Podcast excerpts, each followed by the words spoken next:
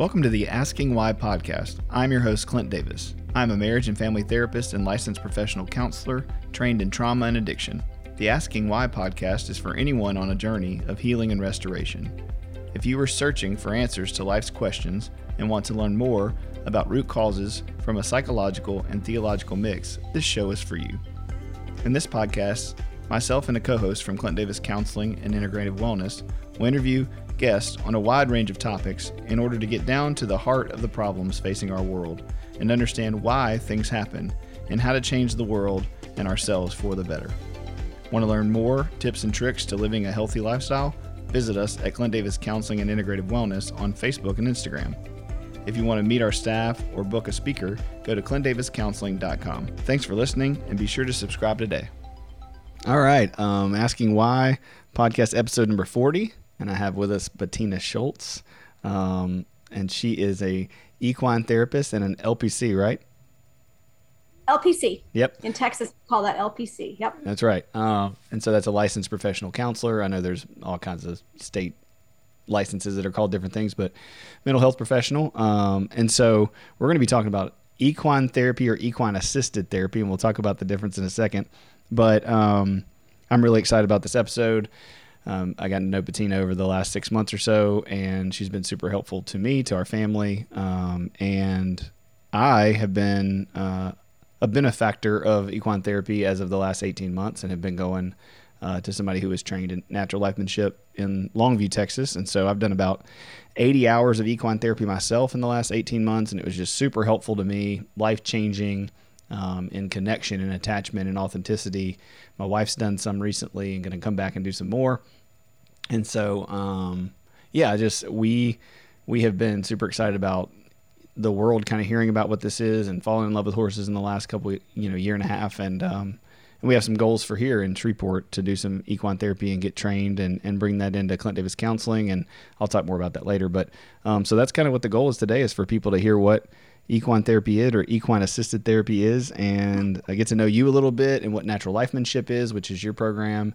And then hopefully we're going to get trained and bring that here to Shreveport and Bossier and then just have an awesome partnership to where we can do all kinds of work together to help people with trauma and help people with attachment and yeah. So Bettina, tell tell us. Okay, so we were talking a little bit before equine therapy versus equine assisted therapy. Tell us like what what the vernacular is and what's your perspective. Yeah. Yeah. So I'll say first, since my name is important to me, that it's Bettina Schultz Job. Okay. I my maiden name is Schultz, but my who I am married to also is important to me. So I feel like gotcha. I should mention. It was a conversation upon marriage how this how this last name would go. So it's Bettina Schultz Job.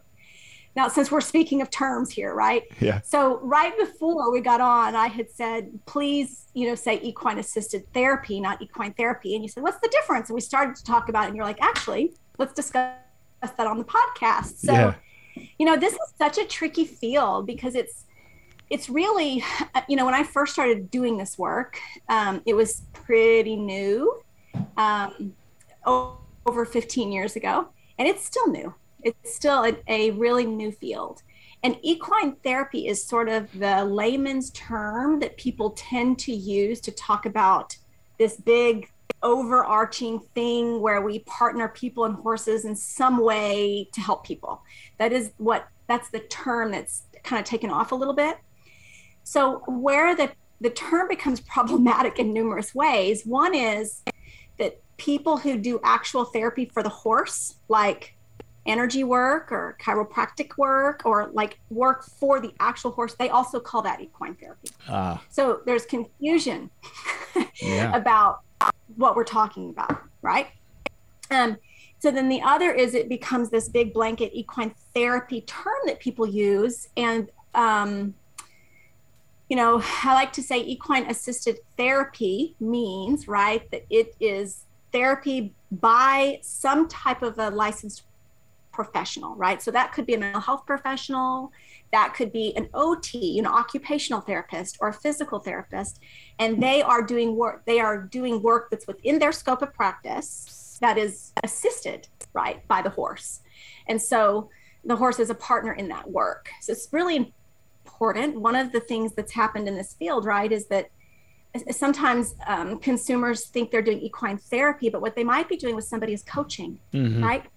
Life coaching, which is not therapy, or you know what we call equine assisted learning, which is um, you know on the education and skills building end. It's just important for consumers to have some language. So when there's this big blanket term that's equine therapy that basically means all of it, including right. a horse getting chiropractic care, it's confusing.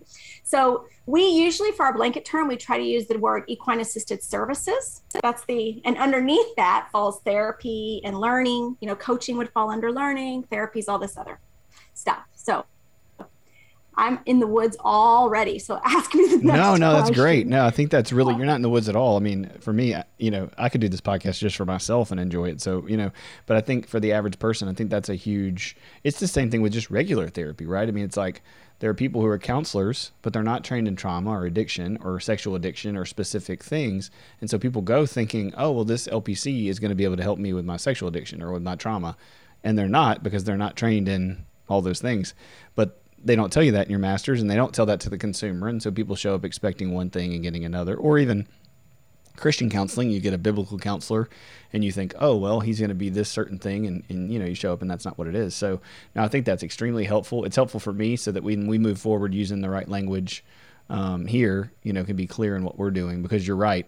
I was saying that this morning. I spent, I told you that earlier. I spent about four hours with horses this morning at um, a location here in Shreveport with Amanda, the new therapist that I hired to help do natural lifemanship that's done part one with you and going to finish it up this year and next year. And, um, and so we were talking about the same thing, like doing a group therapy ELA or whatever we're, you know, doing through this grant. It's not the same thing as therapy.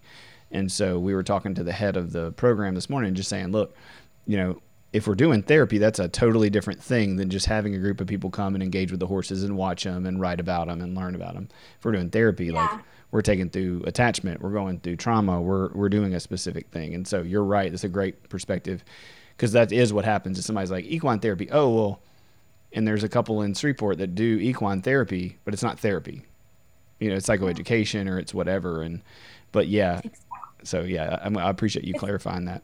Yeah, I'm super, I'm super passionate about what we are doing for the for the consumers, right? Yeah, that's great. And and that and one of the things we talk about within our organization all the time is scope of practice, mm-hmm. right? What is your what is your scope of practice? And in natural lifemanship, what we're helping people do, well, we do lots of things, but one of the things we're helping people do is um, how do they incorporate horses into their scope of practice? Yeah. So they might be an energy practitioner of some sort, right? Where they've been doing lots of um, more alternative healing practices and they can incorporate natural lifemanship into that. That's different than being a certified coach mm-hmm. and incorporating horses into that, right?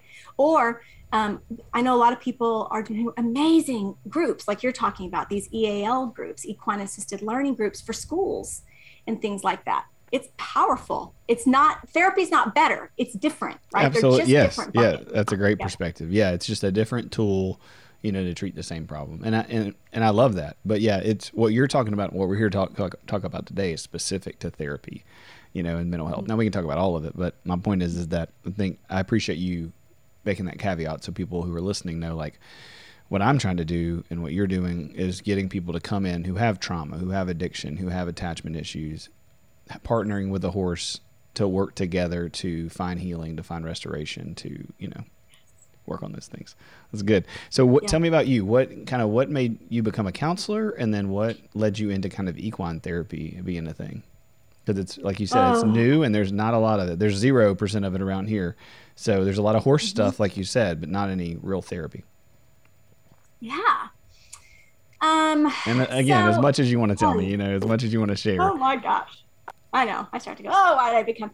So, um, you know, when I decided to become a therapist, I was at the time, I was um, working for working for an organization that served teens and young mothers, and I had all these certifications. I was to be a doula, a childbirth educator, uh, I, you know, did breastfeeding consultant. I did lots of these things, and I worked with um, mostly low income pregnant teens and young mothers, um, and mostly people who these um, young ladies were often had addictions and domestic violence and all of this. Mhm.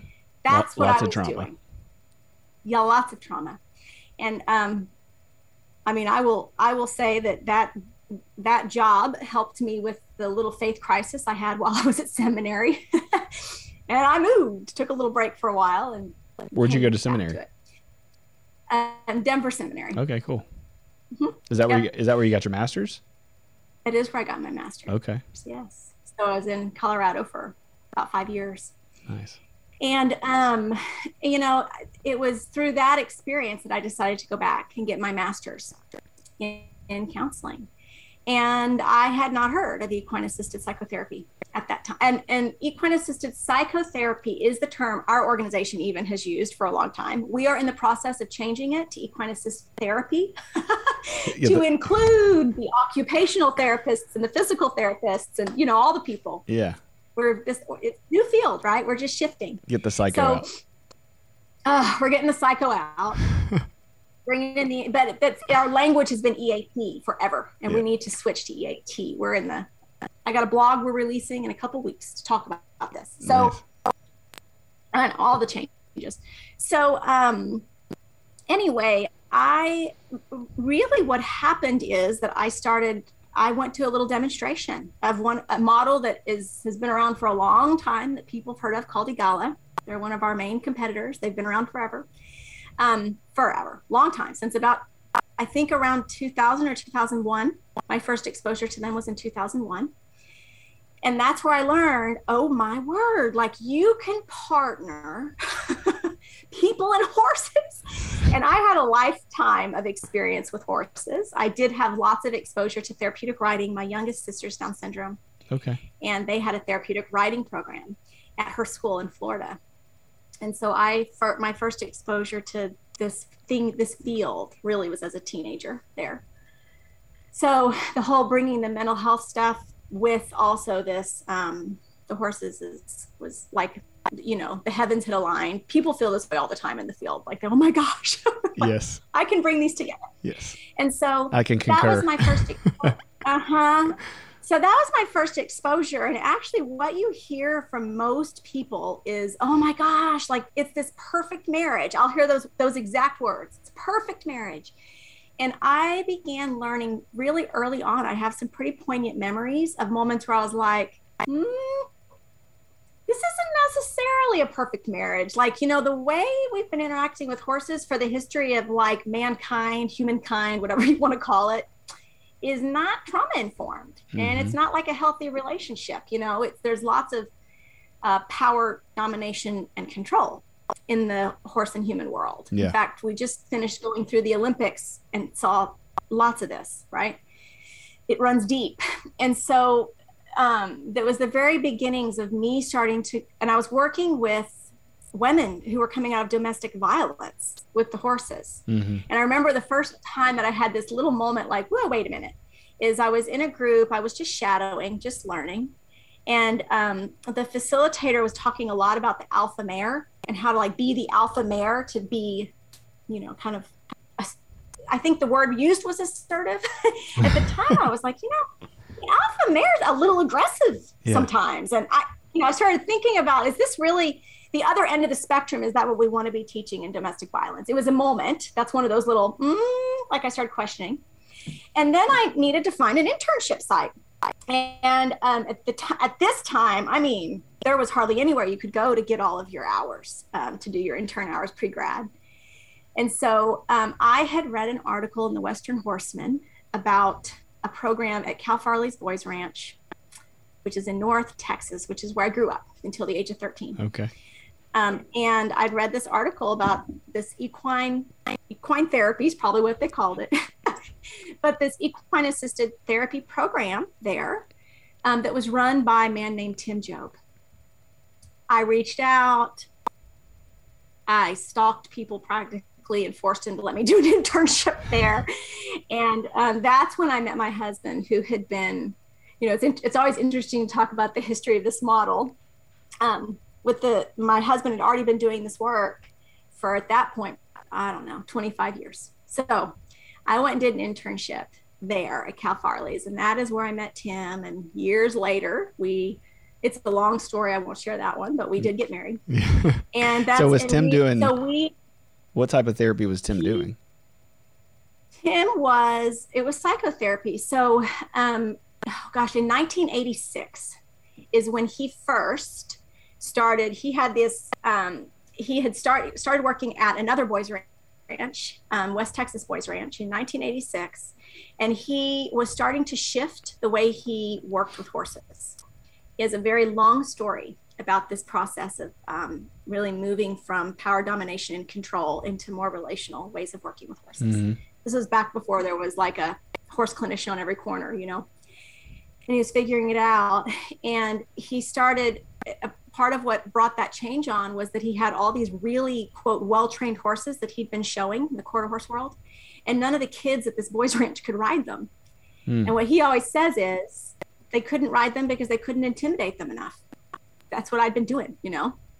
And, and so, since these horses hadn't learned to do the right thing because it was the right thing to do, my kids couldn't ride them. And so he started shifting the way he worked and started. The, the long story is the short of the long story is he started figuring out how to teach horses to do the right thing because it's the right thing to do. Mm. That Right. speaks so clearly So- to you know scripture and behavior modification, and you know obviously everything we've talked about that I'm against is you know behavior modification and not working on the heart, and not getting to the root you know causes of things, and I think the gospel speak to that that you know it's not so much about our behavior that it's about our heart, and yeah, you can hit a kid or yell at a kid and get them to you know be obedient, but they're not doing it for the right reason, so it's not gonna you know work in a healthy way long term. So that's beautiful. They're doing the right thing because they're afraid not to. Right. And, And that's and we, we- right, we don't want that relationship with. God. We don't want to look at God and say, "Oh, I'm going to do this," or, or God's going to be mad at me. We want to say, you know, I'm doing this because God loves me. Yeah, because I love him. Yeah. Right. Yeah, And because I, I want to please him. yeah, and good. this is and this is um actually i just got goosebumps my little goosebumps this is such an important thing to me um because the the big moment for me and it's a you know tim spent years finding out what works right? He spent years this like how do we because what happened at one point was he was teaching these kids this way to interact with the horses that was different. And he said he always says you know they did great out at the horse barn I mean, every horse person's experienced this. Like the kids are doing great out here, and then why are they still like, you know, stinking it up in the rest of their world?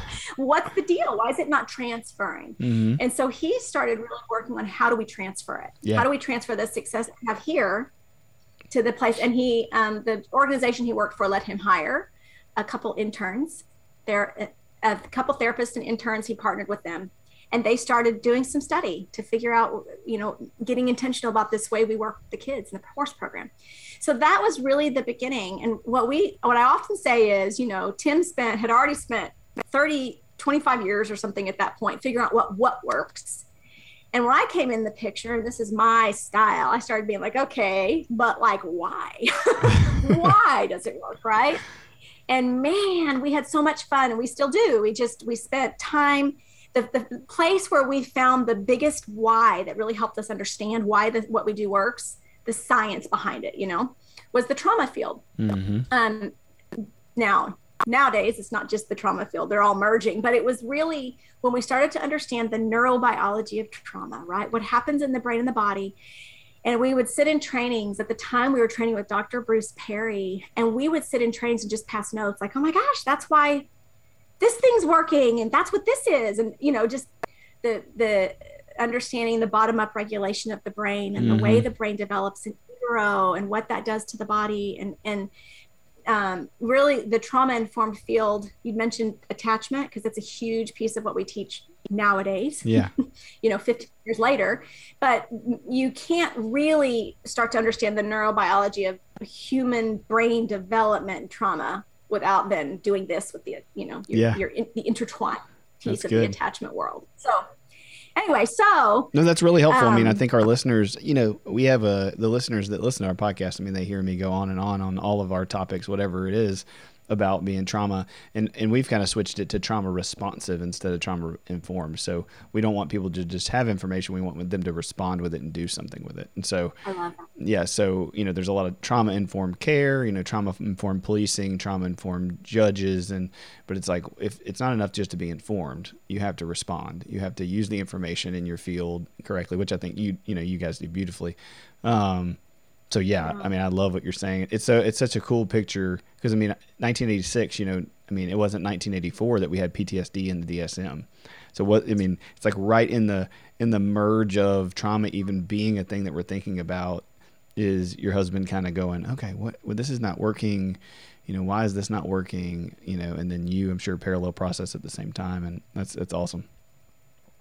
Yeah, it's a cool story. Well, when we, I, you were mentioning something about a relationship with God, which is what the the moment that it was a when I first started um, working with Tim Sum, actually, he wouldn't work with me at first. He has his reasons, whatever. I he wouldn't even work with me, and I said that's fine. So you don't have to do sessions with me or whatever, but you, I need you to teach me how to train a horse. I had not, I'd grown up around horses, but we didn't have a clue how to actually train one. Right. And I knew, I knew deep in my soul that this work is all about all about the connection between horse and human. I knew it, and I needed to understand that. And so um, he started he started teaching me. He he let me partner. He let me pick a horse to work with. I picked a little filly, who had she was two, had never been around humans. She was not interested in me at all at first. He let me partner with her, but he started showing me really the way this relationship is built, which is still the found. We've grown a lot since then, but that is still the foundation for everything we teach, which is about these very basics of building connection through closeness and through distance with the horses mm-hmm. and with mm-hmm. people. It's all about attachment. And so we talk about connection through attachment and detachment. That's our language. But um, I was watching one day, um, watching him work with a horse, and um, I'll, it's one of those moments like I remember what the day looked like where I was standing. I remember the whole thing. And it occurred to me that what Tim was asking this horse to do was exactly what God asks us to do. Mm. You know, can you can you stop, put bo- both eyes on me and follow me because you want to, not one eye, both eyes, and then you got to move. You got to move your feet, and if and if you don't, I'm going to still be here but you know that there will be pressure. I'm, I'm gonna you know I'm, if you ignore me i'm gonna stay with it stay in this with you and i'm gonna increase the pressure a little bit. If you're being resisting that's okay. I'm still here i'm not going anywhere but it's not gonna meet your needs like it was such a powerful moment for me and it was when i went yeah, this way of building a relationship right here is what we all need to learn how to do with ourselves, with our God, with others, period. Like this is a universal truth that's happening here in front of my face. Yeah. Um, that's so good. You're, you're so right, mm-hmm. you know, and, and that's how I felt, you know, doing the therapy is it just brought me a whole new clarity um, on a deep level of like, I really, really stink at asking for what I need. And then sometimes like feeling that I deserve it you know. And I remember standing there with the horse and being like, okay, I got to get this thing to come to me. Like it's not going to come to me. Like it doesn't want to. It doesn't care about me. Like I don't really care about this, you know. And you go through all those emotions, and it's so deeply connected to your family and God and attachment and and you know asking for what you need, making reasonable requests, you know, all the things you know. But man, it, it it, and then it just opened my eyes. I feel like I became such a better therapist even in the last couple years just from doing the work. You know, just it, with people who have trauma and who are in fight or flight. And it's like I knew all that information and I felt, you know, equipped to do it, but it just kind of put put another level. And you know, of course, my clients would never know that I did equine therapy, but for me, that authenticity that you bring from doing that work is just such a beautiful thing. Yeah. Well, it's it's actually you just described the way our attachment wounding. Another way to say that is our own early childhood trauma intrauterine trauma even right you just described the way one of the ways right that it starts to show up mm-hmm. when we interact with horses part of what's so powerful is that you know we're when we talk about attachment wounding we're talking about something that's so pre-verbal right and and people will go and it's something that starts to i mean we we know now it's it's like six months to a year that that our attachment styles have kind of set in mm-hmm. right? Before there's any hardly any talking even right? And so attachment wounding and trauma is all on an it's all on a nervous system level. It's all deeply held in our bodies. It's not something that's cognitive. And the power in the work with the horses is that i start to build a relationship. I make a request. It's what you were just talking about mm-hmm. i make a request for my need right? And i may and, and that's the you know that's your basic attachment cycle right? I make a request as a baby and my need is met or not. What's happening in the meeting of that need determines everything about our attachment style right? And so we learn in the first six months of life really uh, do i you know i either stop having needs i just mm. dissociate from those needs altogether or i um, start getting even bigger about my needs right and get that whole enmeshed and entangled and i start to never let anybody soothe me because if you if, I, if you soothe me you leave right there's all that stuff that happens oh, yeah. first six months and so um what i think's un for me anyway with the power in my own the healing of my own attachment wounds that i'm still working on and my clients um, is that it's i don't get to figure out some sort of verbal thing.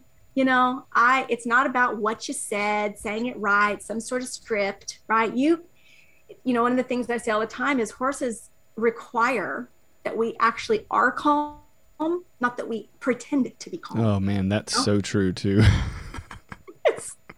so true right i mean you know i i um we just had a sweet sweet webinar last night where some of our students showed up and asked questions i mean answered questions of participants on the webinar and one person said it this way, and I'm going to steal it. She said, You know, I came into natural lifemanship because I so resonated with the principles they teach. And we are, we scream from the mountaintops that we're a principle based model, not yeah. techniques or activities. Right. right. And she said, I resonated with the principles. I felt like this is what I've already believed. This is what I do, you know? Mm-hmm. And she said, but what natural lifemanship does is it helps you move from resonating with the principles to embodying the principles. Mm-hmm whoa, I'm so stealing that. That's so good. Yeah, well, you're, yeah, she's talking about integrating, yeah. right? I mean, you're integrating your past. We were talking about this week, you know, Afghan- I went to Afghanistan and then I was in the Superdome for Hurricane Katrina. And, you know, Afghanistan blew up and then Katrina happened and Ida here in Louisiana. You know, we had all that in the same like two weeks.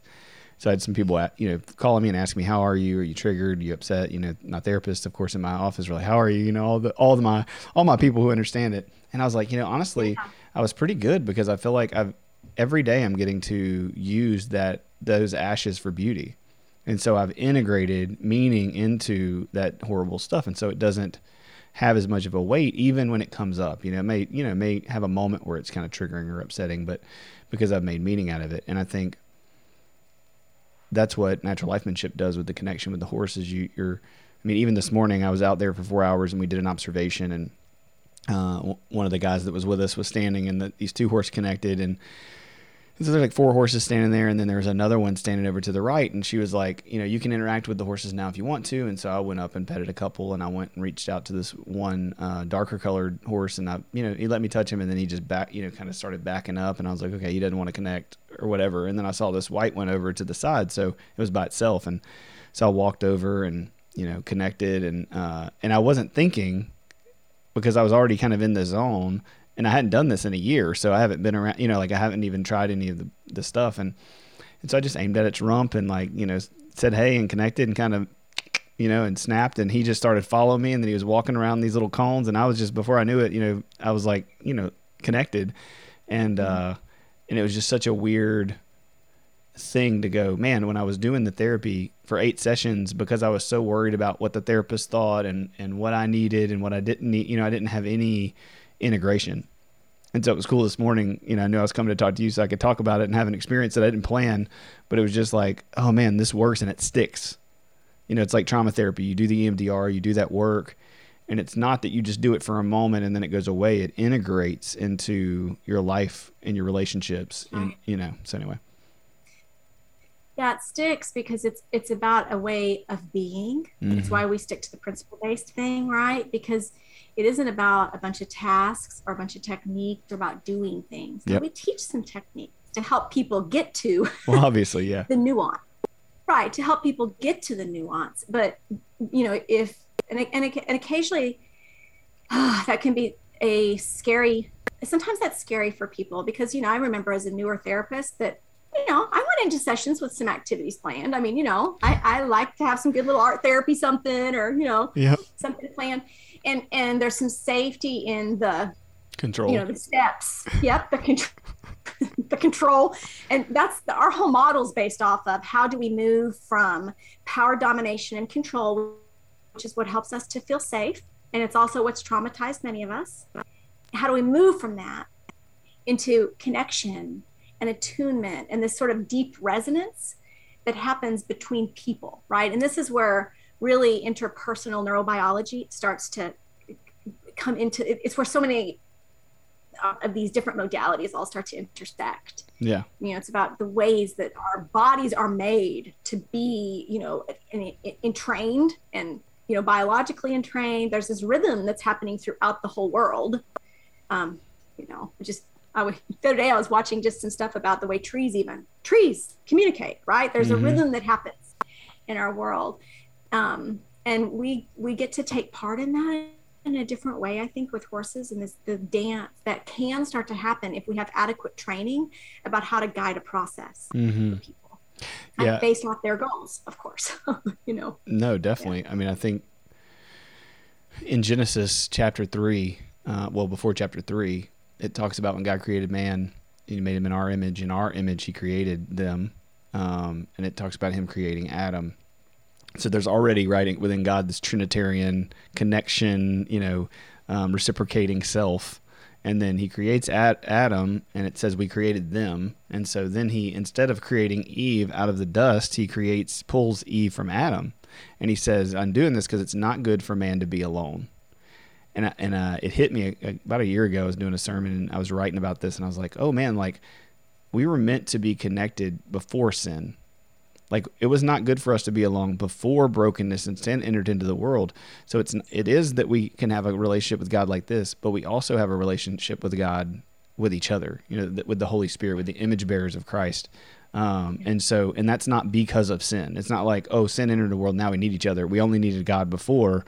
We've always needed each other. So I think you're right on. It's like, it's the beauty. And I think where the horse comes in is, man, it, it teaches us to do that without the trauma of another person when so many times God or religion or a person has hurt us.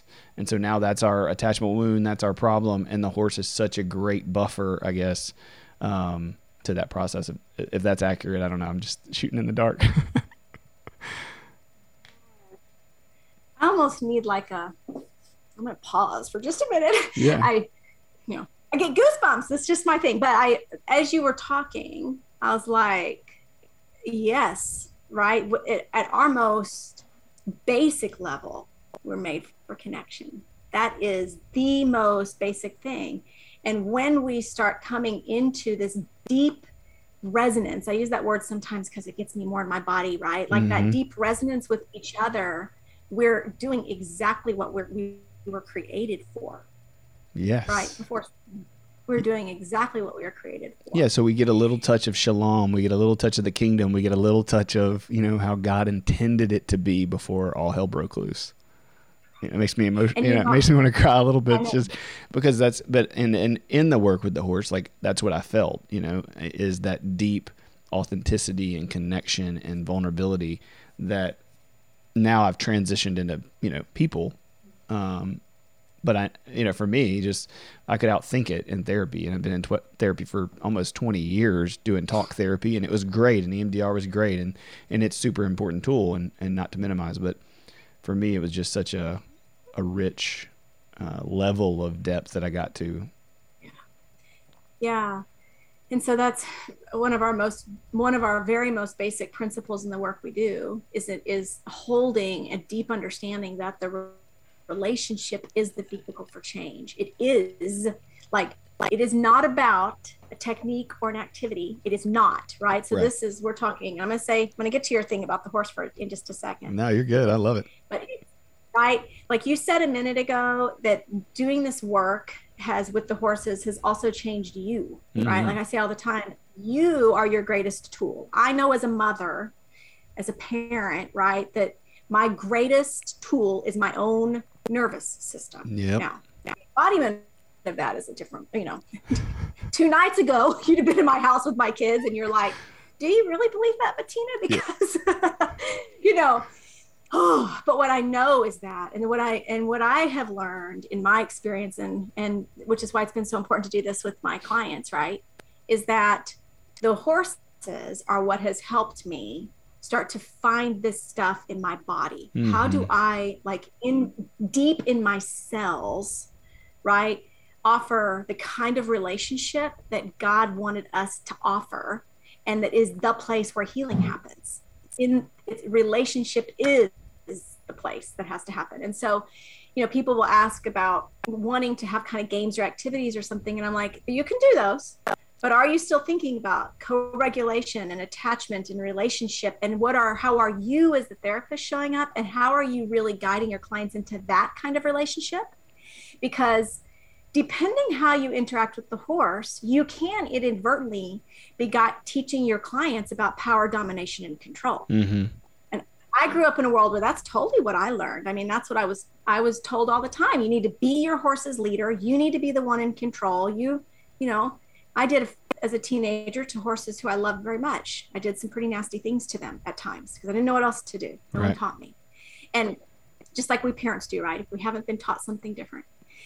And so the way that the relationship with the horse is navigated and taught requires it's a steep learning curve for most people it's typically a steeper learning curve for people who have any history with horses. you know, there's a lot more um, sort of muscle memory to undo. Mm-hmm. Um, I would say that, I would say it's kind of like people who have been in the church their whole life and you know, in extremely right or left wing, you know, hyper religious stuff, and then having to kind of unlearn. They get in therapy with me, and we're talking. And it's like, well, we got to deconstruct a lot of what you think to be true because it, it ain't, you know.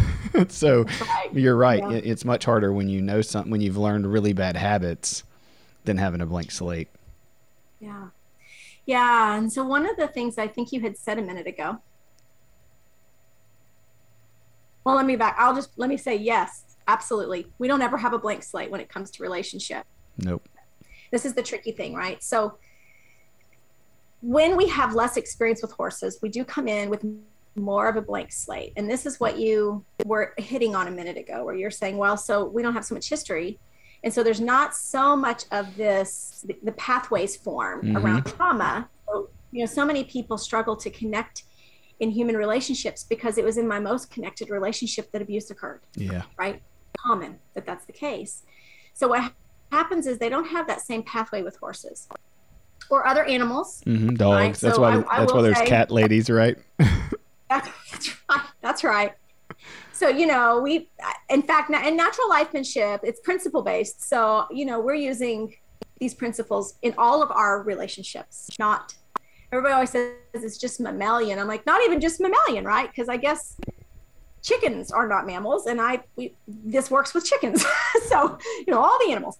So, um, but the mammalian nervous system is so similar. So we're talking about that a lot of times but so it does provide it kind of provides this space where people don't feel oftentimes the same maybe right the same um, triggers or fear mm-hmm. around connection or relationship with a horse initially what i will say and i because i've heard this said in the field a lot it's almost in, in some ways it's a little bit of a myth because um, my experience with clients has been that if they're deeply triggered by relationship period.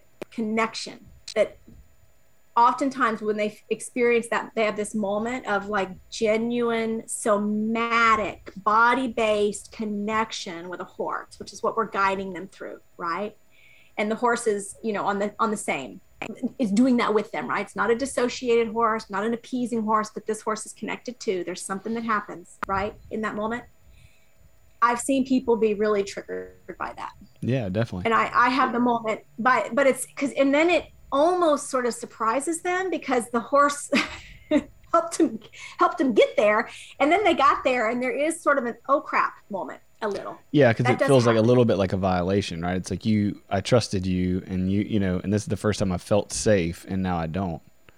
Yeah, no, I, I that's why I said buffer. You know, I feel like it's not a, a it's not a uh, I don't know what the better word would be like. It's not a stopping thing. It's not like a barrier. It's it's just a buffer. Like you you start out getting there, but yeah, when you're feeling the the attachment, like I can say from my own experience, like it definitely didn't feel good to feel rejected, or it didn't feel good to feel. But it was it started off being a little easier in getting me to do it because it wasn't you know another person. That makes sense yeah, I I once um, saw a client for a while. This is just a really beautiful example of it where, and this happened a lot, but she's she's the person I'm thinking of right now, and, and she built this, and it took a lot of work. We did all kinds of things to. We were integrating music and drumming, and we were doing all kinds of fun stuff to get her there.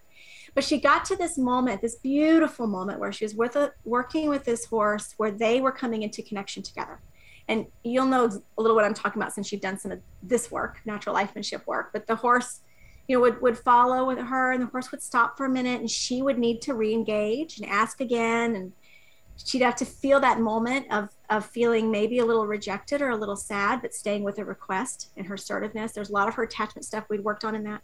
But they had one of these like the equine professional and I were outside the pen watching. At this time, we were outside the pen. And we were like, this is uh, the beautiful moment, right? Like this is this is that we're standing on sacred ground right now mm-hmm. because connection's happening. This deep body somatic connection is happening between both of them, and um, w- and that connection, right? She she felt the client felt that, right? And I asked her, "Tell me what that was like," right? And of course, she's usually really great with words and she says nice. So there's my first sign. I was like okay. You know nice in what way? And um, what happened for her and this has happened for lots of clients right? what happened for her was that that level of connection with that horse her horse moved in just a little. As i was asking her her horse kind of moved in just a little and kind of did the whole you know would you pet me? Would uh-huh. you touch me would you touch me? And she was like, Yeah, because we're doing great here. Right. And my that horse didn't ask inappropriately and she touched. But that then brought images of touch mm-hmm. and other relationships where there was a lot of connection and then it became very unsafe, right? There was a big she had a big history of where connection became very unsafe. And so, you know, I always tell people that when we really help people sense into what that connection feels like in their body, the reality for many of us who've experienced trauma connection's connection. Mm-hmm. and for so many of us connection was is is where then the trauma happened yep. especially if there was sexual trauma. Yep. Um, I mean, and things like incest right? And so um anyway yes i think you're right. There's a word something like a buffer. There's a it's a buffer.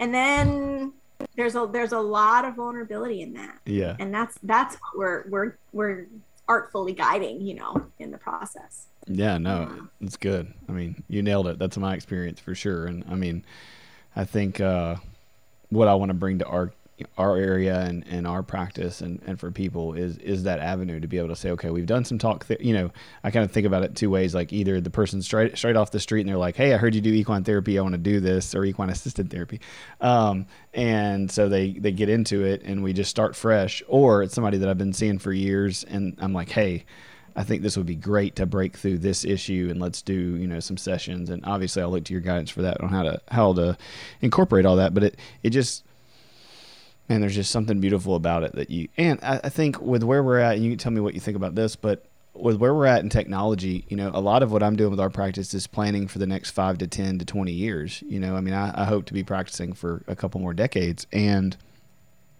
with the in the last five years, I would say the amount of disconnection that people are feeling like everybody already had attachment issues and problems right in 1986 when your husband was trying to figure this out and then when you figured this out.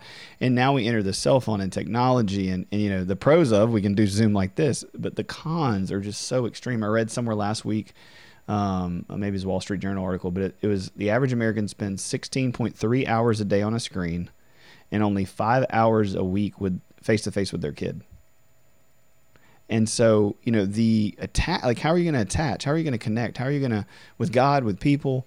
And so I feel like, you know, bringing this to our area and doing this, you know partnership with you guys and, and learning from you you know it gives people an avenue that they don't even know that they need and they want which is being outside connecting with an animal you know doing the work like um you know and it, it you know therapy's great regular you know talk therapy but i think where this gives an avenue is it's touching on something that's going to be desperately needed in the next decade or so because we're moving so far from staying connected. Does that make sense?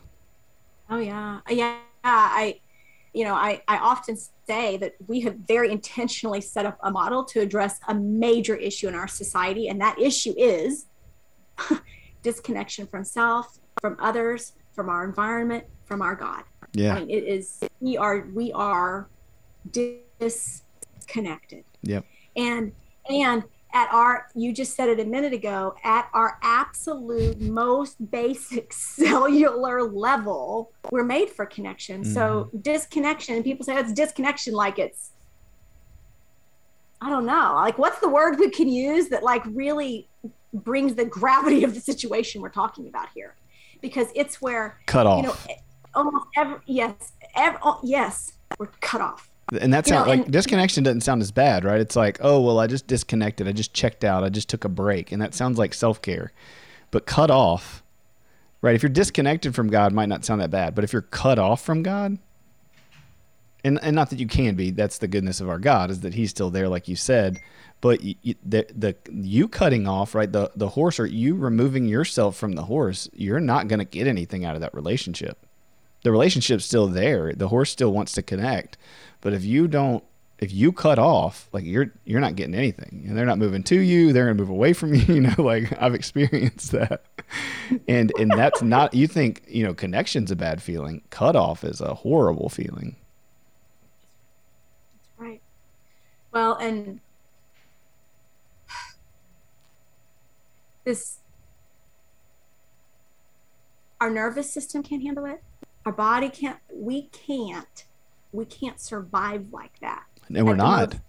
we're not. And this, this is the this i mean this goes all the way back to like this studies with the wire monkeys on attachment right. stuff. I mean we, we, i mean you know we know about this. This isn't news. Right. Yeah. And so you know we um it's you know one of the things that we often talk we're oversimplifying in our model all the time. As you do more learning with us you'll see that. You'll be like yep that's we oversimplify to teach. But one of the things we say all the time is just about every mental health issue out there comes back to being cut off. It's it's relationship with self others the environment your god. I mean it, it's coming back to that almost every one of them. Mm-hmm. it's about how's how you are in relationship with yourself and others yeah, we were talking about it last night at dinner. We were I, I have uh, Amanda Cruz, and I can't mention the other person, but two people we went to dinner for that are talking about coming on and doing equine therapy and getting trained and and trying to figure out how we're going to do this as a part of our practice and how big it's going to get and what we want to do with it. And um, and I was telling they're newer therapists, they're horse people, but you know it's like we're kind of trying to merge the two worlds. I'm like, teach me more about horses. They're like, teaching me more about trauma, and and so you know I was saying, yeah we were staffing a couple cases and they were overwhelmed with the information. And i was like well listen just you know simplify it. You know that's all content. It all comes down to and it's a restoration model term but a violation of love and trust a violation of my identity and my safety you know and that's going to cause pain which then causes trauma. And and so i think it's cool without even like knowing what all the model is just from going through the therapy like it parallels with that with what we use for trauma therapy so well. And so I think that's what you bring to the table with natural lifemanship that's so beautiful to me is that it's super trauma informed and so you're not using the horse as a tool, you're not disconnected from your body, you're not forgetting about attachment. And everything that works, you know, that's that works well is doing that. And so many, you know, so many things people are still holding on to these old ideas of behavior modification and, and teaching people rules and lists and, and again breathing techniques are great and you know strategies are great and you need them. But if you don't change your belief system right you just change your thinking then you're you know in the next yeah. stressful situation you're right back to whatever it is. And you don't deserve that. You know god doesn't want that for you. He wants you to be free. And so um yeah anyway well and you know we we need to what I thought of as you were just saying that, right, is that one of the reasons it's so hard to change a, a belief system at times, right, is because we have to have practice experience, yeah, doing doing the thing we do once the belief system has changed, right? Like we have to form the neural pathway. doing. Yeah, we've got to, and and so that's why the experiential modalities are so important, right? EMDR is a piece of that. We blend EMDR all the time, Mhm. um, and others too, somatic experiencing and things like that. We blend with our with the work we do, but I can list off all the modalities, but they um the thing is is is the learning by doing and learning by being right both of those things have to happen in the, the experiential piece of this right and so um, I, you know, I always say that, especially, you know, I used to, it's been uh, about seven years since I really worked primarily with children. I used to say this with kids all the time, right? Like we can talk abstractly. What would you do? That's why behavior stuff's so hard, right? What would you do next time? right? in this abstract situation, when this same situation happens, what would you do? And with the horses, it's like, well, what would you do right now? Mhm. Like you're getting frustrated or you're feeling a little bit scared or things are not going exactly how you wanted them to go. So how would what what do we do right now? and we're you know we're forming the pathways. Yeah, because you're you're in the present with you know it's you know you're here in the moment and good therapy, right? Talk therapy is using in the moment what's in the room. How are you how are you making me feel? How am I making you feel? Where's the countertransference? And God said God says you know to Moses, I am. Right? He doesn't say I was or I will be. He's he's I am because he's in the moment with you. He's present right here. And when we you're, you're right when we get so far out of our bodies and out of the moment and we go looking for happiness. You know, and so we're either back in our trauma of sins that we've committed, brokenness that's happened, trauma that's happened, and we're stuck in that intrusive thoughts of thinking about it, or we're anxious and terrified of the future and how we're going to fail again, or what's going to happen to us again, or you know what's going to happen to our kids or our spouses in the future.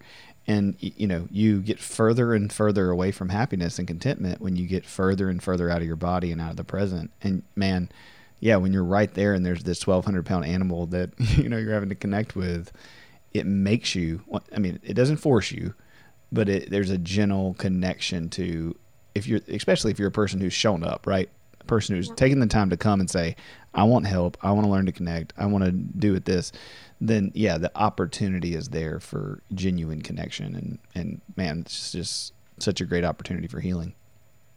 Yeah, I'd invite you into this really powerful dance that I just haven't found anywhere else to practice. Right, this in the moment, whatever the I, I'd ask something, whatever the horse gives me, I respond to that. I don't respond to how I think they might res- respond in a minute or how they did a second ago. None of that, and it's real clear that doesn't work. Like Right. that becomes real. It becomes obvious it doesn't work. It doesn't work with people either. but No, our it doesn't. language allows. us to think it might. You know, with the horse, I, I because I'm a. I have a little trouble getting into the moment sometimes. I mean, I've had to work on this, right? We all do, but man, I'm kind of a little bit on that that kind of driven. I can be anxious, moving toward the future stuff all the time. And the place that I find the most, like the place that I find the most connection to my own body and to this moment is in a space with a horse where we're communicating moment by moment, literally. I Mhm. mean, it's, it's, um, and it's, it's an amazing, it's an amazing process. takes some work to get there though Definitely. and we don't ever actually get, get there right it's journey it's process yeah. Right. Yeah, this side of heaven, it's not going to be complete. Life's full of a little bit of good and a little bit of bad, and there's nuance, and nothing's perfect, you know. But we we strive to, like you said, be connected, and I think it helps. Tell so explain a little bit, um, kind of why horses. Like, what can you just talk about, like the horse and why it's helpful, like from their brain standpoint, and you know, herd animal, and you know, all that stuff. yes i can talk about that um okay why horses so there's so many ways to think about to think about this what and and i'm gonna we tend to kind of buck the system a little bit about the why horses thing Good. because there's lots of the there's some myths in Yeah. my opinion so there are a- few ways to think about this so one of the things that i think is really important about the why horses thing is that the horse's brain Mm-hmm. oftentimes will develop similarly naturally to the way the traumatized brain develops And when I say that, I mean that you know horses are the lower regions of their brain are going to be more developed. They're going to um, maybe not be really disorganized like in trauma but they're that this hypervigilance and dissociation is something that we see happening all the time with horses. Because they're prey animals okay? This is a, a prey animal trait. They're not only prey animals though. So what you'll hear in the field is you'll hear people talk about really kind of a lot about the prey animal thing and so that's where I go, yes, there's some truth to that. Mm-hmm. And there's power in like our entire way of, of building relationship with the horse is to help build a more integrated brain, help develop the neocortex by offering way more neocortex is the thinking part of the brain, by by bringing significantly more choice, by bringing choice, by bringing connection, by asking horses to need to think instead of appease or submit. Right, submission right. and appeasement is going to happen in lower regions of the brain. That's a huge piece of our model. Um, but horses are also they're herd animals, right? They right. are not just prey animals. So I always say yes, they're prey animals, and there's a tiny myth because we put a lot of weight on that in the horse world. Sometimes right. we talk about it a lot, right? So the thing I'd say is they're herd animals. They are made to be in relationship. They are mammals, and so they have they have a they have a mammalian nervous system that's very similar to our nervous system. Right. right you to say something? Yeah, I was just going to say if because if they're only prey animals, then they stay in that fight or flight, and then they're you know they're or disassociation, and they're not really connecting. But they want to connect. You know, they want to be in the herd. They want to do that together. Right? It's almost like they want to. Uh, and, and, you correct me if I'm wrong, as I'm just speaking out of what my experience was just little.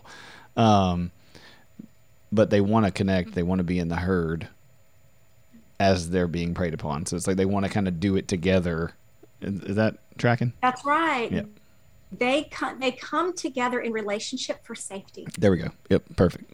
And you know what? We do too. Yep. Right? This is the same thing. So they they nurse their young. There's attachment and bonding that happens between the mother and the baby. They we know so much research now that horses and other animals have a limbic system. They have emotions like we do. They experience loss, right? They're so horses are these these two things in ways that they're similar to us. That's one of the reasons that I think that this is effective work. I think this is effective work. I touched on this a minute ago um, because horses are nonverbal, and and and um, oh, I could go on and on. So here's the next part, though, go right? So horses are nonverbal, but also different than other animals. So the main one of the biggest there's there's two things that are really different about horses than a lot of other animals that we often partner with. Now, I'm gonna I'm saying here in the states. I mean, people other places partner with you know elephants and camels, and I don't we don't do we don't do that much here, but there are places that do it. It's so interesting. So um, anyway, but horses are bigger, so people tend to go into that relationship with a little more understanding that maybe a partnership would be good here as opposed to so much domination or pure nurture right you can hear me say right with dogs there's a whole different ballgame that happens mm-hmm. um, well because they'll step on you uh, and smash you they, you they know. could smash you they kick you they could you know there's there's legit risk i mean I, you know, I have a lot of training in other like ropes courses and wilderness therapy and these kinds of things. And uh, wilderness therapy, there's some legit risk there too. But, you know, usually if you're doing low ropes or high ropes courses, it's perceived risk. It's kind of scary, but it's still perceived risk because you're pretty safe, belayed mm-hmm. in, and all that. With horses, it's it's a legitimate risk, you know. Um, that's why we always say safety is found in safe relationships, and that's why we build. We're building a safe relationship here with this horse mm-hmm. because that's where the safety is going to be found, right? So there's a size thing that happens. Um, with this size thing and horse thing, I'm only barely going to touch on this. I do think there's something to be said about this sort of these archetypes. People have a there's there's a thing that happens when we go, get around horses. I mean, you know, every girl wanted a pony. I just there is something very but this majestic and powerful and the the way that we um, what this does to our soul this archetype there's something in that that i think is really powerful mm-hmm. But the other thing that's different about horses than than a I mean, you know, so a, a, the, because of this archetype, we just sort of feel different working with a horse than we do with a rabbit. And I've had a I had a therapy rabbit. It was amazing actually, but it's just a little it's different, you know. The other piece that I think is huge. What was your therapy rabbit's name? Willow. Willow, like from the movie Willow, or just did no, you name it? I, okay. the reason was because she had floppy ears, like a willow tree. Ah. That's how I came up with the name. I like it. Yeah. And there was a I had a client that helped me with that name, so you know, cool. he got to pick as well. That's awesome. So, um, yeah, and and rabbits are powerful therapy animals, but there's still a difference in the what the, what happens when clients show up there versus with a horse, Mm-hmm.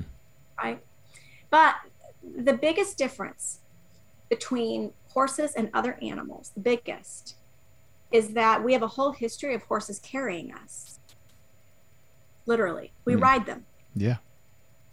it's a it's a it's a very big difference it's also why i think um, because when i get on the back of a horse th- this is the most intimate vulnerable place i can be because i'm i'm giving some of my safety to this horse and I, I also think it's why we have such a long history i could go into lots of the history of all this but there's a long history of us controlling and dominating horses Mm-hmm.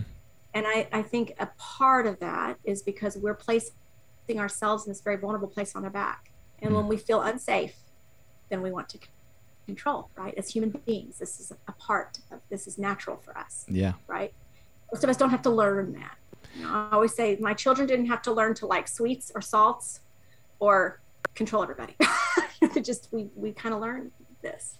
Yeah, I mean it, it goes back again, it goes so- back to the garden and you know, you can have a perfectly safe God. I always say this to parents, you know, that you don't have to be perfect, you know, and even if you were, our kids are gonna be disobedient, you know, and they're gonna turn out however they're gonna turn out because we we had you know, Adam and Eve had a perfect parent and they still were disobedient. They still use control, they still use, you know, power to some degree um, to get what they wanted and to, you know, uh, determine their outcome. And I think that's just innate in us is that even if the horse is perfectly safe and, and controlled and whatever, you know, it's our own internal stuff that gets in the way. Yeah. But horses, is um, one of the things I'm very passionate about in our model is the the mounted part of what we do, right? The part where we ride the horses. Yeah, I never got Now, to do I'll that. you- well, I'll tell you, even in our trainings, we there's such a deep foundation needed for that, so that we're not hopping on the back of this horse and then we're just moving right on into power domination Yeah. and control. It's a process to get there, but when with a horse, a horse can connect. We can connect with the one who's carrying us, and that is at the core of attachment Mm, that's this so is good. what we do when we're little this is what we do when we're babies right? Our caregiver holds us and rocks us and carries us and connects with us. That's what happens. I have been in sessions with adults where i thought you you know we're in a moment. I'm like oh you just need your mama to hold you. Like you just need to mm. be rocked. Of course i cannot do that but the horse can. And it's powerful powerful powerful when done when it's done appropriately at the right time it is powerful the way we can start to on a very somatic body level reorganize attachment wounding Yeah, I have right not. it's not about changing belief systems you know go ahead No, I was just gonna say I, I hear that that's something. I mean that that addresses the kind of idea of the buffer that I was talking about. I didn't know. I haven't thought about it like that until you just said that, but that is where we're limited in therapy as people is there are so many times where I want to climb over on the couch and just put my arms around somebody and hug them or let them lay on my shoulder or connect on a on a physical level right? Appro- appropriately but it wouldn't be appropriate so you don't do it. Um, where if you know a client needs that I could say man okay next session we're going to spend you know you hit this point and i'm like next session we're going to spend four or five sessions doing this and you know we're going to strategically try to hit this thing um, and have it, guide you. Yeah we're going to guide you through this process of how you start to find an internal sense of connection while you're being rocked and carried and held. I mean this is the gist of what we call bottom up regulation in the Yes. trauma world. So that's where it comes from. This is the beginnings of attachment. And it's and and not you know not done at the appropriate time. You could see that that's actually triggering for people. Yeah. Right? So I'll talk to people that are like, well, I did some mounted work, and they start to describe to me what really happened, and I'm like, yeah, you dissociated. the whole time. Like that's that's not that's what that's why the the our attunement with our horses and our clients is so important. Mhm. But I will say, and we have people that we have even trainers that work for us that do very little mounted work. So it's not a requirement in the model that we do, but it's probably my love. The, Yeah. the mounted work is the place where I'm like, I want to get there, you know. And then, and then even kind of beyond even that that piece of it is that that's really what's at the foundation of the way we we bring together the horses and then EMDR, right? And so we often talk about, you know, in EMDR, we we we're talking a lot about that bilateral um, stimulation or dual attention stimulus. We can do Mhm. that with the horse. I always say it's about the dual connection. you That's know. good. The horse is moving my whole body bilaterally, that rhythmic patterned repetitive movement that we talk about all the time in the trauma field, how important that is for our brain and our bodies Yep. the Uh, horses move horse moves our body right we don't we don't you know i've worked with people that were trying to get some rhythm but they they can't find the rhythm in their body that's okay because the horse will give it to you just like a mama or a daddy or mhm. a caregiver of some sort right Yeah. i often say mama because i am one but I'm- I i want to include all caregivers yeah I've done a lot of rocking in my life, so I definitely, uh, definitely can feel I that. still, I always tell people the amount of rocking we need. You know, like I've still got carpal tunnel from my first child, like this thing that happened. you know, Yeah. we it's a lot. And when somebody has, especially, I just had a conversation with one of our students the other day with a child who'd had severe neglect, and I'm like, we've got to get this kid to a place that we start getting in that rhythm that was lost. That Mhm. And not just the rhythm, connecting with the one who carries us. Right. And so that's where I always I always tell people, hey, if your horse is moving, like you can find a horse that'll move around the outside of the pen and just move. And the rhythm's great. What that does for your body is great, but there's no connection because your horse is totally checked out and on autopilot. Mhm. Right. I always tell people, hey, if your horse is offering what a rocking chair could offer, then get a rocking chair, right? Right. that these these horses can do on a really powerful level what a caregiver can do. Yeah, and I would say that's what, as we're talking about it, it's like that's another another reason why it's helpful is that it speeds the process up. I'm not saying that it's a speedy process, but I'm saying like EMDR sometimes as a clinician and EMDR for people listening, eye movement desensitization reprocessing is a type of trauma training that you can help people with. Uh, it, you know, problems with memory, problems with anxiety, problems with current issues that are traced back to their early childhood trauma or moments that have happened that are overwhelming that they haven't processed. And so, anyway, that's the short of it.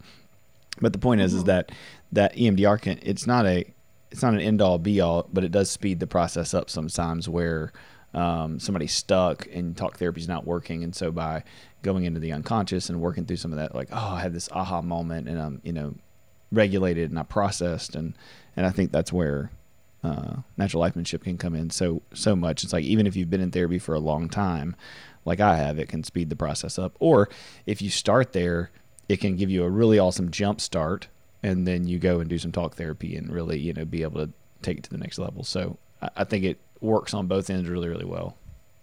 Yeah, it, it can work bo- both. It can work so many different ways, right? It depends on. you'd even mentioned that earlier, right? Clients I've been seeing forever. Can I take them out? And you know, everybody practices differently because our scope's different, right? But I, you know, I tend to just do a combination of the 2 I'm, Mhm. I'm usually doing what would look more like talk therapy. I mean, I have an experiential flair even to that, but it's in an office, right? And also with the horses. So we're sort of flowing in and out of the two Yep. in a way that's really organic. Um, and some clients are, I mean, I, I'm, you know, recently met with somebody where um, we are we are theoretically doing equine assisted therapy, but we did a very long session that was out among the horses, but not in, with the horse, you know, not with the horses because that's not what was appropriate for today. And so this is where people scope of all the other training they've had and how they're blending that with the horses and, you know, doing what your client needs Yeah. in the moment. Yeah, I've, I had sessions where I just literally we do you know I'd book three hours and then I'd go and talk for two and a half or two and then I'd go just stand and put my arm around you know one of the horse's neck and just lean against him and regulate and just ground and just be there and you know they're such good co-regulators the energy that comes off of them is just incredible yeah Well, and again, right? Let's talk about attachment wounding. This is like you know what? Again, I know I'm putting all my mother, stuff up. right. Well, right. As a mother, my greatest tool is my own nervous system, right? And how many of us aren't our little baby nervous system was developing maybe with with a mama that was disconnected or a mama that was anxious and you know what we talk about lots in this interpersonal neurobiology attachment trauma field right is that there's a lot of concrete science about what happens with our nervous systems you know Mhm. and and that's how important co-regulation is and you're right the horses now do all horses help with co-regulation no there's another myth right Yeah. but a horse who is regulated who's got this great big heart the electromagnetic field of the horse's heart is bigger than ours Mhm. their heart rate is lower than ours. And so there's some legit science about what's happening with our own nervous system when we are next to a horse Mhm. and our hearts start to come in rhythm together. It's it's amazing. It's not magic.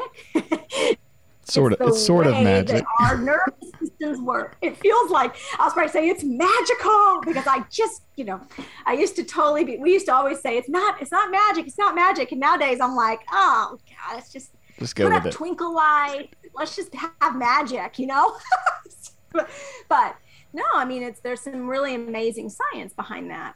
And when and the more I understand the science behind what I'm doing, which is a huge a huge part of our model, um, the more I can understand that, the more I can be so intentional about the you know I can go. You know what? For this client, it's not that we went and stood by a horse and that was like the therapy. Well, no, co-regulation was needed to Mhm. begin reorganizing the nervous system around our attachment wounding. That's a reparative experience Yeah. it's an important reparative experience to go i have intense emotion and you know i'm just using a small example right but instead of when i have an intense emotion someone told me to go away regulate myself and come back when i'm happy right Yep. they said Time no out. let's stay here and i'm going to help you to regulate because I'm Mhm. going to offer my own regulated nervous system to you and I'm going to help you regulate in this moment. That's a major reparative experience. Oh man, that's beautiful. I mean, yeah, and that speaks to what we know about epigenetics and the study of you know generational trauma and, and what we would say generational sin in in a Christian perspective of you know you have a mom who has, or a dad who has all this trauma who doesn't know how to regulate, who doesn't know how to attach, and then what we've learned because we've had a culture of just super traumatic you know people is that we're going to do timeout, we're going to spank, we're going to do these things that puts the onus on the kid to co- to self-regulate, right? Instead of teaching them to co-regulate, yes, eventually they need to learn to re- self-regulate, and they need to re- so- learn to self-regulate when they're little. But they do that through learning to co-regulate first. And so, you know, doing a time in where you sit and you go, "I'm going to breathe with you, and I'm going to connect with you." And with my oldest, I would love to put, my, you know, I still do it, but I put, put his hands in my, his face in my hands, and I just you know, breathe with me, buddy. Take a deep breath. Let's get some oxygen to your brain. You know, let you know, you, you know, feel better. Jude this morning, like you said, I mean, we don't always do it perfect. So Jude was melting down because he stumped his toe and did something, and so he's laying on me, wallowing. He knees me in the face, and you know, I'm trying to get him to breathe, and I'm just like, I'm not, I'm not regulated. but you know, said just put on your shoes so we can go to school. Exactly, like- minutes. I know. we have to get out of the door. I don't care that you broke your toe on whatever it was that you did. We have to go. Like you should in my brain, and I've said it. You know, it's like, well, well, maybe you shouldn't do that. It's like that's not a great, not a great parenting advice for a four year old. But you're you're right. Like we just have this whole model of parenting, of doing relationships, as a bunch of traumatized people who you know don't have never been taught how to do anything different. And I hope, I mean, even in this, whether somebody ever, you know, does equine assisted therapy or not, um, they see that you know their problems, their struggles, their attachment issues, like they're not uniquely broken. You know, they're not um, unfixable. That they they're not somebody to be fixed. They're somebody to be connected with and healed, and and they can do that through therapy, through equine therapy. Um, Yeah. It's super helpful. It's good stuff. Yeah, and so it's it's one of the reasons and I probably should have said this right on up front is is you know we really do. I mean, you know, our keystone is this equine assisted therapy and learning stuff, right? Um, but we train a lot of people who are not doing anything with horses. We do a lot of that. We've worked in the school systems, mm-hmm. we've worked with teachers, we've worked with corporations where we teach people about trauma and the brain. And we teach people about our how you know how do we start to come into our body and communicate, right? Through through our own energy level even, right? Like how do we, we do that? we learn that from horses we learn about trauma from horses i always say i mean i'm biased i'm like but natural lifemanship operationalizes what we call trauma informed care right yeah. no it does we're going to give you information we talk about it and so um you know more and more and more even in our trainings right people who are not who are therapists or working in the healing profession some way they come to us for a transformative experience a journey to learn and to experience in their own body because it's like you said I it this changed who I am as a therapist even, right? But with even though currently you don't bring the horse in the office or anything because uh, when you're when your body right is given what it needs in relationship and that co-regulation you learn how to ask for those kinds of things how to build this type of relationship it changes you mm-hmm. it, and it changes what you can now offer to your children to your clients to your spouse all of those yeah. Very important relationships. JC and I laugh all the time because we'll take a deep breath and I'm like, you know, like uh, she'll do that or I'll do it, you know, and yeah, it's like, you know, just a reminder for both. I'll hear doing it, walking down the hall, or I'll do it, and it's just kind of a gentle reminder to each other, just like, okay, right, you know, regulate when I regulate. Let's be on the same page. Let's, you know, and she got that from, you know, obviously her work with you, but um, yeah there's just these little things and and those those habits those mindfulness you know mentalities those that those principles you know yeah they they can't, can't they transfer over if i have a super anxious anxious client in my office and they're freaking out and they're you know i'll I'll just kind of take a deep breath and I'll, you know, regulate myself and then you can feel them kind of start to regulate with you and, you know, um, and of course I knew how to do that before doing the therapy, but it just brings it to another level and that's why i'm excited to come out and do the training. And like i mean number one i want to do the work but number two i just the more work i can do around that the more um, experiential therapy that i can do myself and be trained in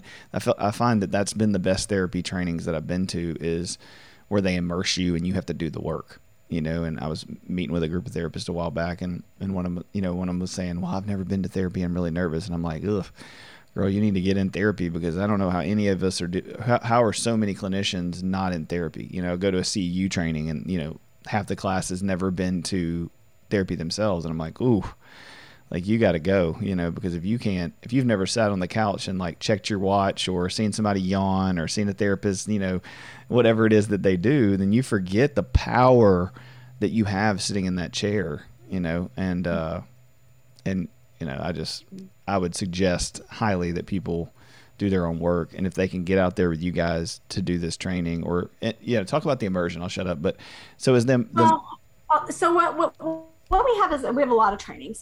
yeah, There's yeah. always people are always like, but where do we start? So yeah, let's place to go start there. Yeah. Our, the place to start is in our fundamentals training, and actually, it just so happens that registration is open for that right now. And there's numerous options. So people can look and see where's my commitment level, right? And get, decide which option they'd like to t- like to take. So we offer some different price points for that training. And in the fundamentals training, what we're giving people is a it's breadth, right? We're going to cover trauma, a little bit of attachment, a little bit of interpersonal neurobiology, lots and lots and lots of conversation about, you know, one of our number one principles is that if it's not good for both, it's eventually not good for either. You know, true healing cannot happen at the expense of another. And really thinking about the way that we partner with horses. So there's a, a huge human and horse psychology component of this training, that's right?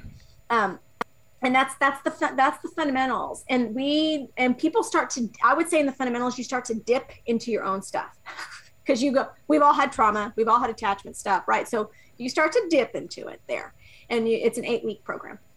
And then after that, the next training is the intensive training. That's the NL intensive. And in that one, we are going way deeper into everything that we covered in the fundamentals.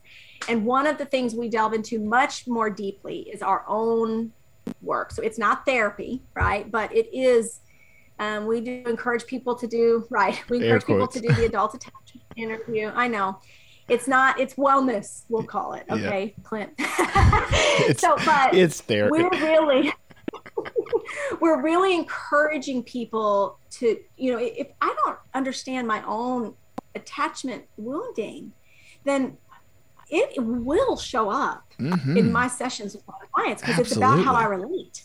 It's how I relate. And it's usually it's a script about how I relate, right? That's totally unconscious. We we got to bring awareness to it and then start practicing that whole how do we earn? That's what we call in the attachment world, earning a secure attachment. We spend more time on that. We spend a lot more time um, going into we do more technique, we do more, right? So that's stage two and those are the two main trainings that are part of um, certification. Mm-hmm. And then we have numerous other trainings um, that are that are going deeper, right? So we have a rhythmic riding training. We have a relationship logic training that's with wild horses in California.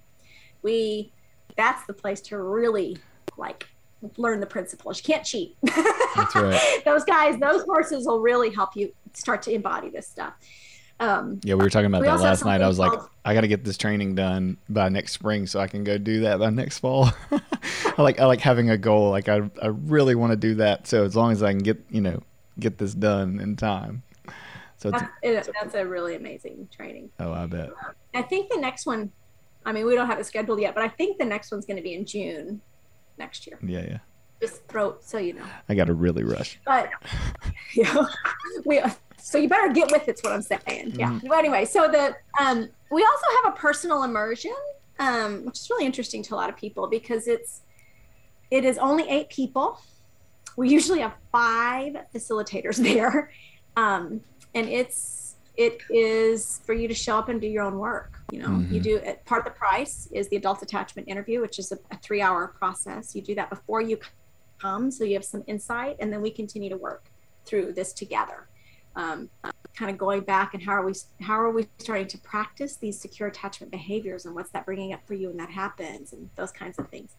So um, i didn't give the full list of all the trainings but, no no know, that's good. They can no that's helpful. I mean mm-hmm. i think people can find i think that's the great thing about you guys is that you um, it's very rare that i read something go to a tra- training and i'm not like a little bit picking it apart like well you're missing this or you need to do that and you know with everything that i've gotten to see from what y'all do i'm just like oh my gosh even our conversation today i'm like oh this is so my you know my jam you know um, i felt the same way when i interviewed dr Mona Delahooke um, she she wrote a book called beyond, beyond behaviors and it's it's you know about attachment and um, and when we were talking, it was just like, oh yes, we're on the same page. We're thinking about, you know, it's such a cool place to be in the world of therapy to be dealing with this stuff and, and to see where it's going to go in the next decade. So, but yeah, um, if you're out there and you're listening to this and you're you, are you are thinking about it, um, what what's the website? naturallifemanship.com. Okay, and I'll, I'll, try to put that in the link um, on our YouTube page and, and on the podcast so people can get to it yeah. and see. And I mean, you spent a, a, little bit of time last yeah. week or week before looking through it, and so I can sign up and do all that kind of stuff. Um, let's see what else we got. Um, what would be so? I mean, we covered all my questions. What what would be like the best type of client? I guess like if somebody's like, mm. well, is this for me? Like, what? I know you're going to say anybody, but you know, uh, what would you tell people? I mean, I would say anybody too, but.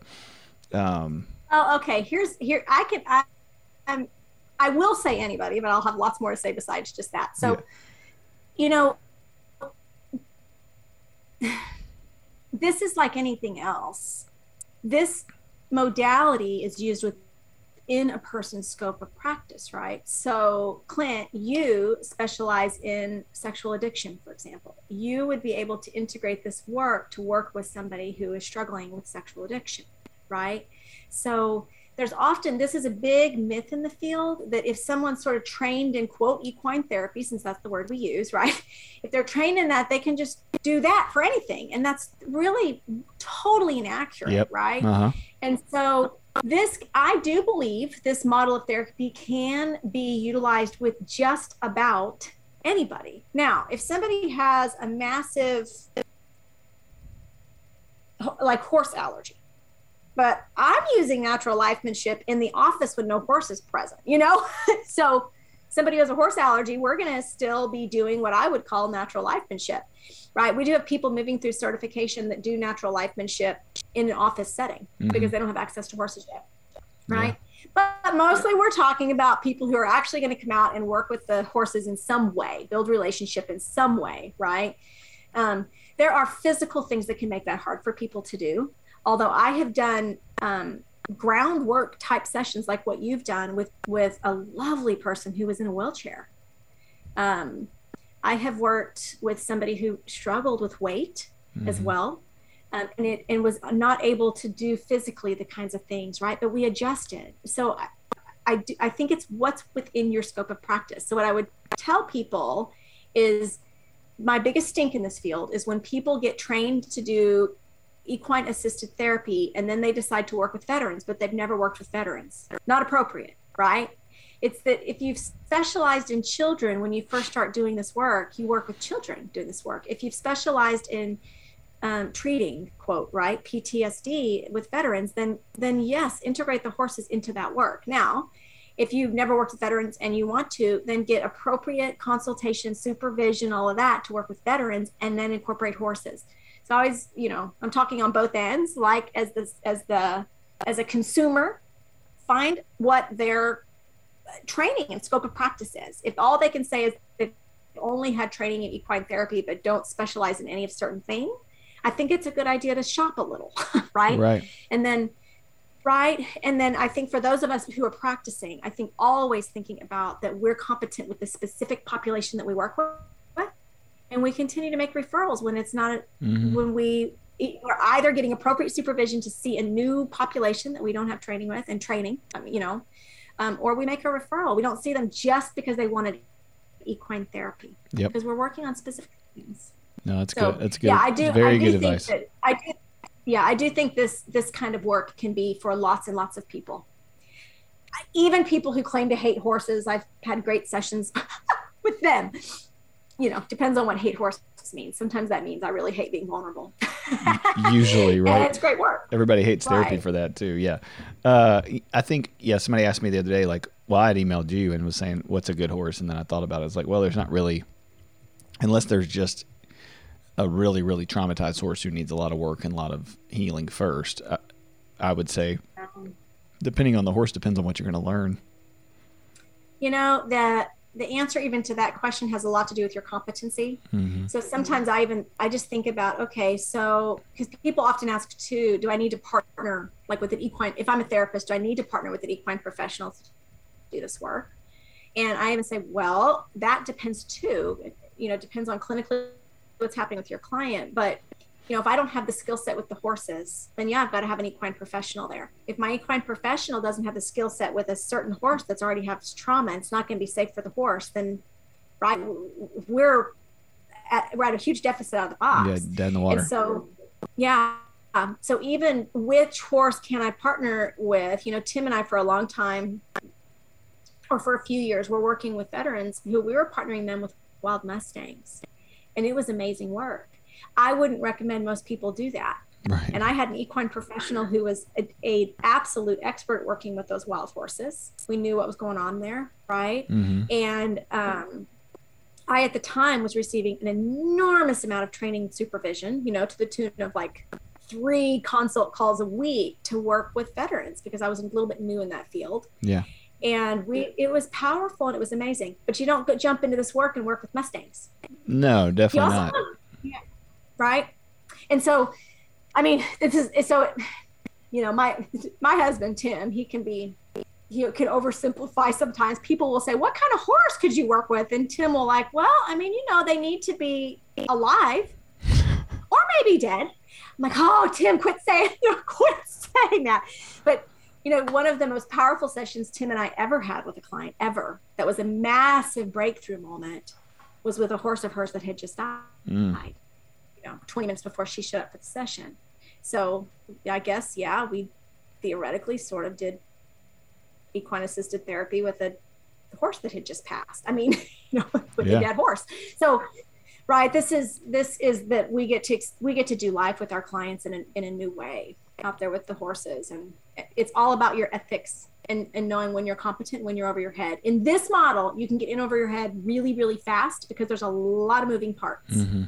So having appropriate consultations, which is why um, our certification is so heavy on the consult end. Yeah. Uh, well, that's extremely helpful. I mean, I would say the same thing in like sexual addiction and getting a CSAT and getting certified in that. It's like you have to do four or five day intensives and 60 hour, 40 hours of consultation and calls and supervision. And it's because you can get really over your in over your head really fast. And I would say that with trauma in general, you know, you, we work with human trafficking and women out of human trafficking, and you, you know, you vol- we have volunteers that show up to teach a class, and it doesn't always go well, you know, and they're they're like, I can't believe they cussed me out, or I can't believe they talk to each other like that, and they're super triggered and not regulated, and you know, you realize you you realize how few people are regulated on a re- you know daily basis, and that can go in and deal with somebody who's not regulated, and that's part of what I would, if therapists are listening to this, or people who are working with trauma or veterans or you know whatever you know, yeah, do your own work, get the right training, um, build up that your own ability to regulate and, and co-regulate. Because when you get somebody in the room who's spiraling or triggered or overwhelmed or having an issue, man, that countertransference and the thing it makes you remember about your own stuff that you're not, you know, we laugh about EMDR trainings. We were laughing about it the other day because you get, you know, you have to go through EMDR and do something, and, and ev- everybody always comes back and says, "Oh, you know, I thought I was going to pick a three out of 10 and I started doing the processing and then I realized like, you know, this jumps out of nowhere and I'm crying in front of this other therapist and, you know, but it's never a three. No. It always goes back to something in childhood, right? Yeah. you like try to pick something easy, but, but, you know, but if you've never done that work, then it's a big surprise you know, and what people need to come into an understanding is you think you're okay and you think and, and I, I get it that's why people avoid therapy right or avoid the work is they're like i don't want to touch on the big thing you know um, but man once you do then you actually get set free and you're not stuck back where you have been your whole life well and and then you've you've taken a a bit of a journey that you're trying to take others on it's, mm. you know, the, the program I went to at Denver Seminary required that we do 40 hours of therapy as part of our program. Yeah. And and there's so few programs that do that anymore. And that's it, it is okay but you've got to find where to do that right? So yeah. that was a gift to us because um, it was required and there were also therapists in the area that would volunteer their time at reduced rates for us. That's good. It's lovely right? But you've got to do your own work. And and, and you've you know I, I always say i have no idea how i would have been a parent or a therapist if I hadn't done this work with the horses because it's it's in the pen with a horse that I learned the difference between pretending to be regulated, which I was darn good at, and actually being regulated. I mean, I, it's where I learned it. Yep. And um, you know, I, I re-enter that space often, like in a hard moment with my kids, or in a really hard session with the client who's, you know, cussing me out, or cussing somebody else out, or whatever it is. Yeah. Right? Yeah. It's yeah. good stuff. We have to be able to model. We have to be able to model that. So definitely. Yeah. So it's powerful. I think it's why I probably love the work so much because it's, of course, been really powerful for me, like you've experienced. Mm-hmm. Once you experience it, like, how do I get this for all my clients? exactly, exactly. No, that's it's so true. Well, look, I I really appreciate you coming on and talking about it. I hope that uh, people will look this up and and and uh, do the training and come, and you know that it becomes a a thing that is beneficial for you. Um, if you're listening, she, she's Bettina's got the trainings up on the website. I'll put that up, naturallifemanship.com. Um, got one going live right now. I know you have a, um, is it the intensive, not the intensive, the immersion coming up too? Um, it's the, well, so we ha- do have two immersions coming up, which currently are full, oh, but yeah. you can sign up for the interest list in the event that one opens. We have two of those coming up, the personal one. Yeah. Um, and then yeah, the the the next time that there will be a fundamentals or an intensive training is in is next year because okay. these trainings last a while. So this is finishing mm-hmm. out the fall for us. So, um, and we've got I'm trying to I think most of our trainings are full in person. The yeah. trainings are full for the rest of the year. And, and so if you're out there and you're you're listening to this and you're interested in doing this type of therapy or doing this type of work as a client, if you want to be a client, you're like, oh, this sounds right up my alley, or this is scary, is I'll get out, but I think I can do it. You know, give us a call here in Shreveport. give Bettina a call, or look up on their website at their uh, options, and we will figure it out with you and figure out how to get this going. Um, so yeah, any closing thoughts, comments? No, thank you so much for having me. I really enjoyed this a lot. I love talking about this stuff. Yeah, we did a great job. To talk with somebody who's excited about the same stuff. So thank you. Yeah, no, no problem. I and I, like I said, I was coming right off of this morning going out and and helping uh, out at Great, which is uh, the equine assisted therapy place here, and it's um well, it's actually equine therapy because it's the they work with disabilities, um, autism, and then um, Down syndrome and things like that. So, mm-hmm. but we got we got a grant for the first time ever to do some mental health work, and so that's where they're going to do kind of group psychoeducation, but it's not equine assisted therapy; it's just equine work. So, um, yeah. equine assisted learning. yeah, yeah, that's what that's what EAL. Yeah. Mm-hmm. So anyway, all right. Well, have a good day. Um, I know you're probably going back out to therapy and, and doing some work like I am. Um, I appreciate you so much and your time and what you guys are doing um, and what you'll continue to do. And, and uh, I can't wait to see you when we do some work together and some training. So thank you guys. Subscribe um, to our podcast. Um, it'll be on YouTube. It'll be on wherever you listen to your podcast. Um, Bettina, if you wouldn't mind, can I tag you when I share it and all that stuff? Okay. Please then, do. And then if you'll share it, that'd be awesome. Um, and tag us. Okay. Well, God bless you guys and have a good day. Bettina, good seeing you.